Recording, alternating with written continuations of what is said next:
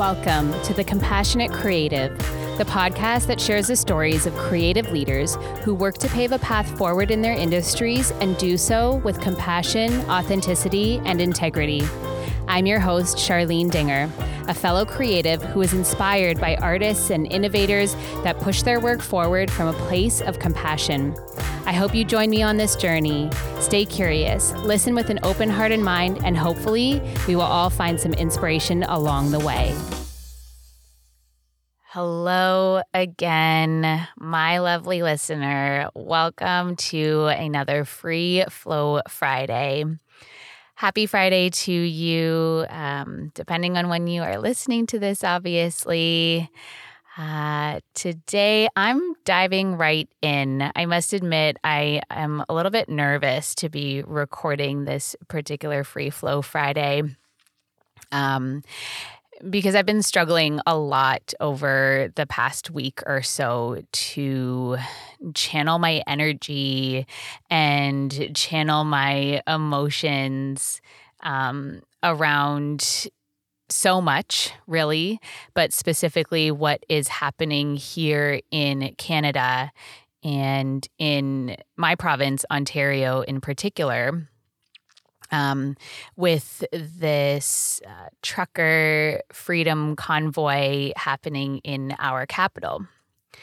And I've been doing a lot on social media as far as uh, reposting and um, you know really kind of listening to what a lot of the educators have uh, to say around this subject. And when i say educators i mean uh, anti-racism anti-oppression educators. And I've just been having a really difficult time kind of being able to express or, I suppose, put into words the energy that I'm feeling around this whole situation. And I just thought, what better way to use my platform, this podcast, uh, to to share that, to share some of my thoughts, and to really um, just be able to put all of my thoughts down, write it out, and sort of get this energy out of me because I've just been really feeling quite anxious.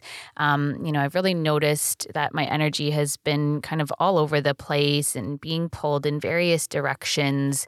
I've had to do many, many meditation sessions to try and reground and regroup and make sure my energy is correct for when I, you know, step into my role as a leader, as a mentor, as a as a teacher. Um, and so I thought that I would just take some time today to to just share. Um, I am by no means an educator on this subject at all. I will not, you know, um, pretend to be. And I'm probably going to get a lot of things wrong. And that's okay because I continue to learn, I continue to grow. And I have been learning from so many incredible educators, um, anti racism, anti oppression educators. And I will certainly include those, those teachers of mine in the show notes today. Um, I have done and I continue to do so much work around dismantling my own biases, um, checking my own privilege.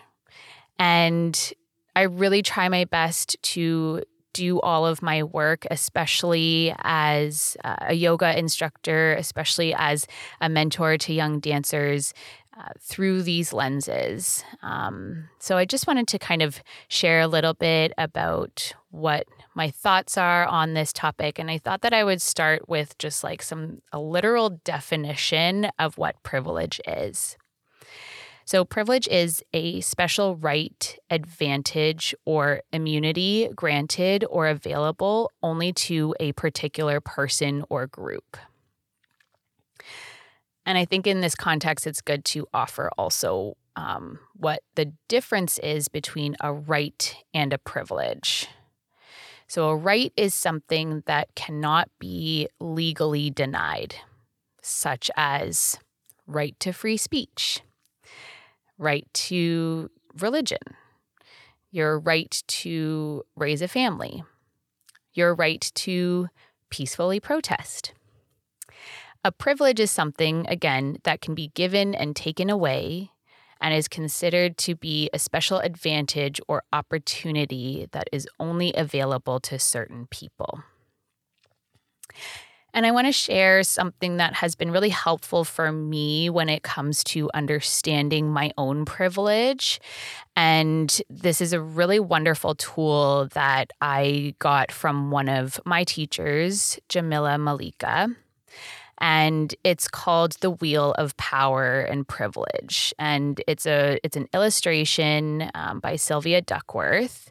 Again, I will include a link to this in the show notes so you can see the visual of it. But just to give you an idea, if you can um, visualize this now, there's a, a, wheel, this wheel of power and privilege. And in the center of the wheel is the word power. On the outside of the wheel is the word marginalized. And some of the different categories are citizenship, skin color, formal education, ability, sexuality, mental health, body size, wealth, language, gender. And all of those are sort of um, listed on the wheel, around the wheel. And the closer you are to the center, which is where power is, you will see words like white, thin, English, rich, able bodied.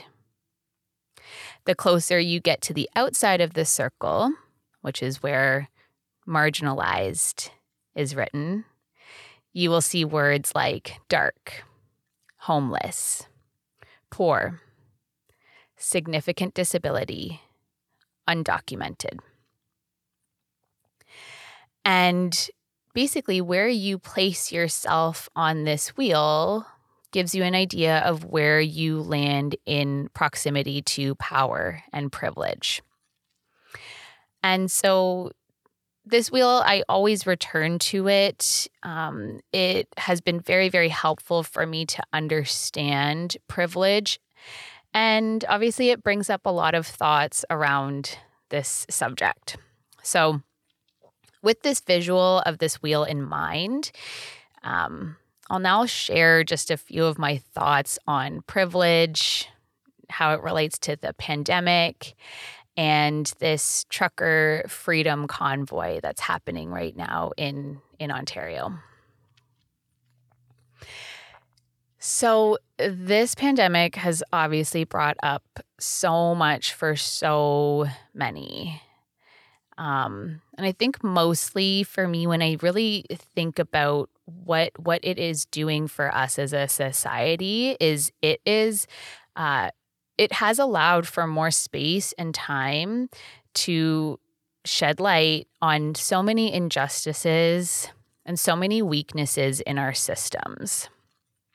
You know, we're all at this point so frustrated, tired, traumatized by all of this. I see this in my students. I see this in my coworkers. I see this in small business owners. You know, the studios that I work for, I've seen those owners struggling through this pandemic. Healthcare workers, teachers. We're tired. And I think that, you know, this is why there's so many people that are wanting to stand up and make their voices heard because we're frustrated. We're frustrated with how things have been handled. We're frustrated with having to continue to have these lockdowns, to continue to have these mandates, et cetera, et cetera. So I understand. Do I think our governments on a federal and provincial level, level um, have stepped up and prioritized the needs of everyone? No. Are there many things that I have disagreed with along the way? Yes. Do I believe we all have the right to protest peacefully and let our voices be heard? Absolutely, 100%. What I do not believe in and what I do not align with, however, is protesting next to people who intentionally harm others and intentionally abuse their privilege, which to me is what is very clearly happening with this freedom convoy. And I have freedom convoy in quotes every time it's written. And, you know, I'll allow you to obviously do your own research on this and educate yourself um, on the who the leaders of this protest are, what their backgrounds are, what they stand for, and you can draw your own conclusions. But what I want to focus on is how people are being harmed and people are being traumatized because of this protest, which to me is not peaceful and it is not inclusive. And this is why I have named this Check Your Privilege. We can just simply look at marginalized groups that have, you know, demonstrated and protested and tried to stand up for their rights.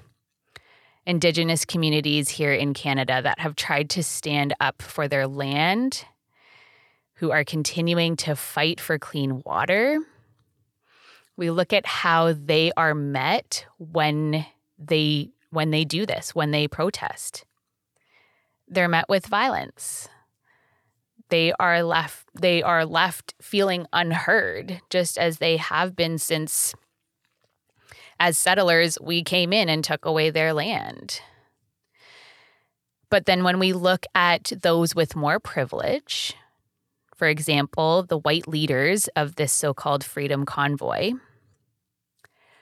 who claim to be protesting and standing up for their rights, but at the same time are defacing public property and monuments in Ottawa, who are, you know, verbally assaulting workers in restaurants in the city, who are promoting white supremacy without any consequences. The privilege in these situations is crystal clear to me. And where I believe, you know, my frustration, and this is something that I've been really trying to kind of work through over the past week or so, and trying to kind of really hone in what it is that is really bothering me and frustrating me about it, is that many people with a closer proximity to power and privilege who are aligning themselves with this protest, with this freedom convoy, have forgotten about those who are most vulnerable and who are less privileged. So, those who work in lower income households, those who don't have the choice or the means to work from home, those who are immunocompromised or might have family members that are immunocompromised. I myself am immunocompromised. And these are, of course, mostly marginalized groups people of color, Indigenous people. Um, and so it's frustrating to see how people have kind of forgotten about them. And I think an even bigger frustration for me is when I hear people say, you know, they're standing up for everyone. This movement is for unity for all. And this is simply not true. As someone who is in the quote wellness industry, again, having done some work around teaching from an anti oppression and trauma informed lens, I'm really trying to understand how this word unity is being thrown around in the same space where the Confederate flag is also being flown. And especially hearing this from people who are also in this so called wellness sector, who are meant to be helping others, who are meant to be guiding them to become better versions of themselves. This is not a situation where we can simply send love and light out and turn a blind eye to the amount of harm this is causing to so many people. You know, we live in a very individualistic society. How does this affect me? How is this affecting my world? And I think that this is where some people are being misguided or have maybe just become a little bit lost because it's really easy to fall into this. It's really easy to, you know, look at how we have individually been affected by mandates, by regulations. Again, the government has not done the best job in nav- navigating this pandemic. And I do believe if we had better guidance and better leadership, we would have been in a different place maybe with less restrictions at this point. But it's gotten so wrapped up in how we've individually been affected that we are forgetting about those on the outskirts of privilege, on the outside of that wheel. So when we say, but they are standing up for our rights and our freedoms, who is included in our? Are the vulnerable included in that? Are people of color included in that? Are Black communities included? Are Indigenous communities included? The homeless? The disabled? Is everyone truly being included in this?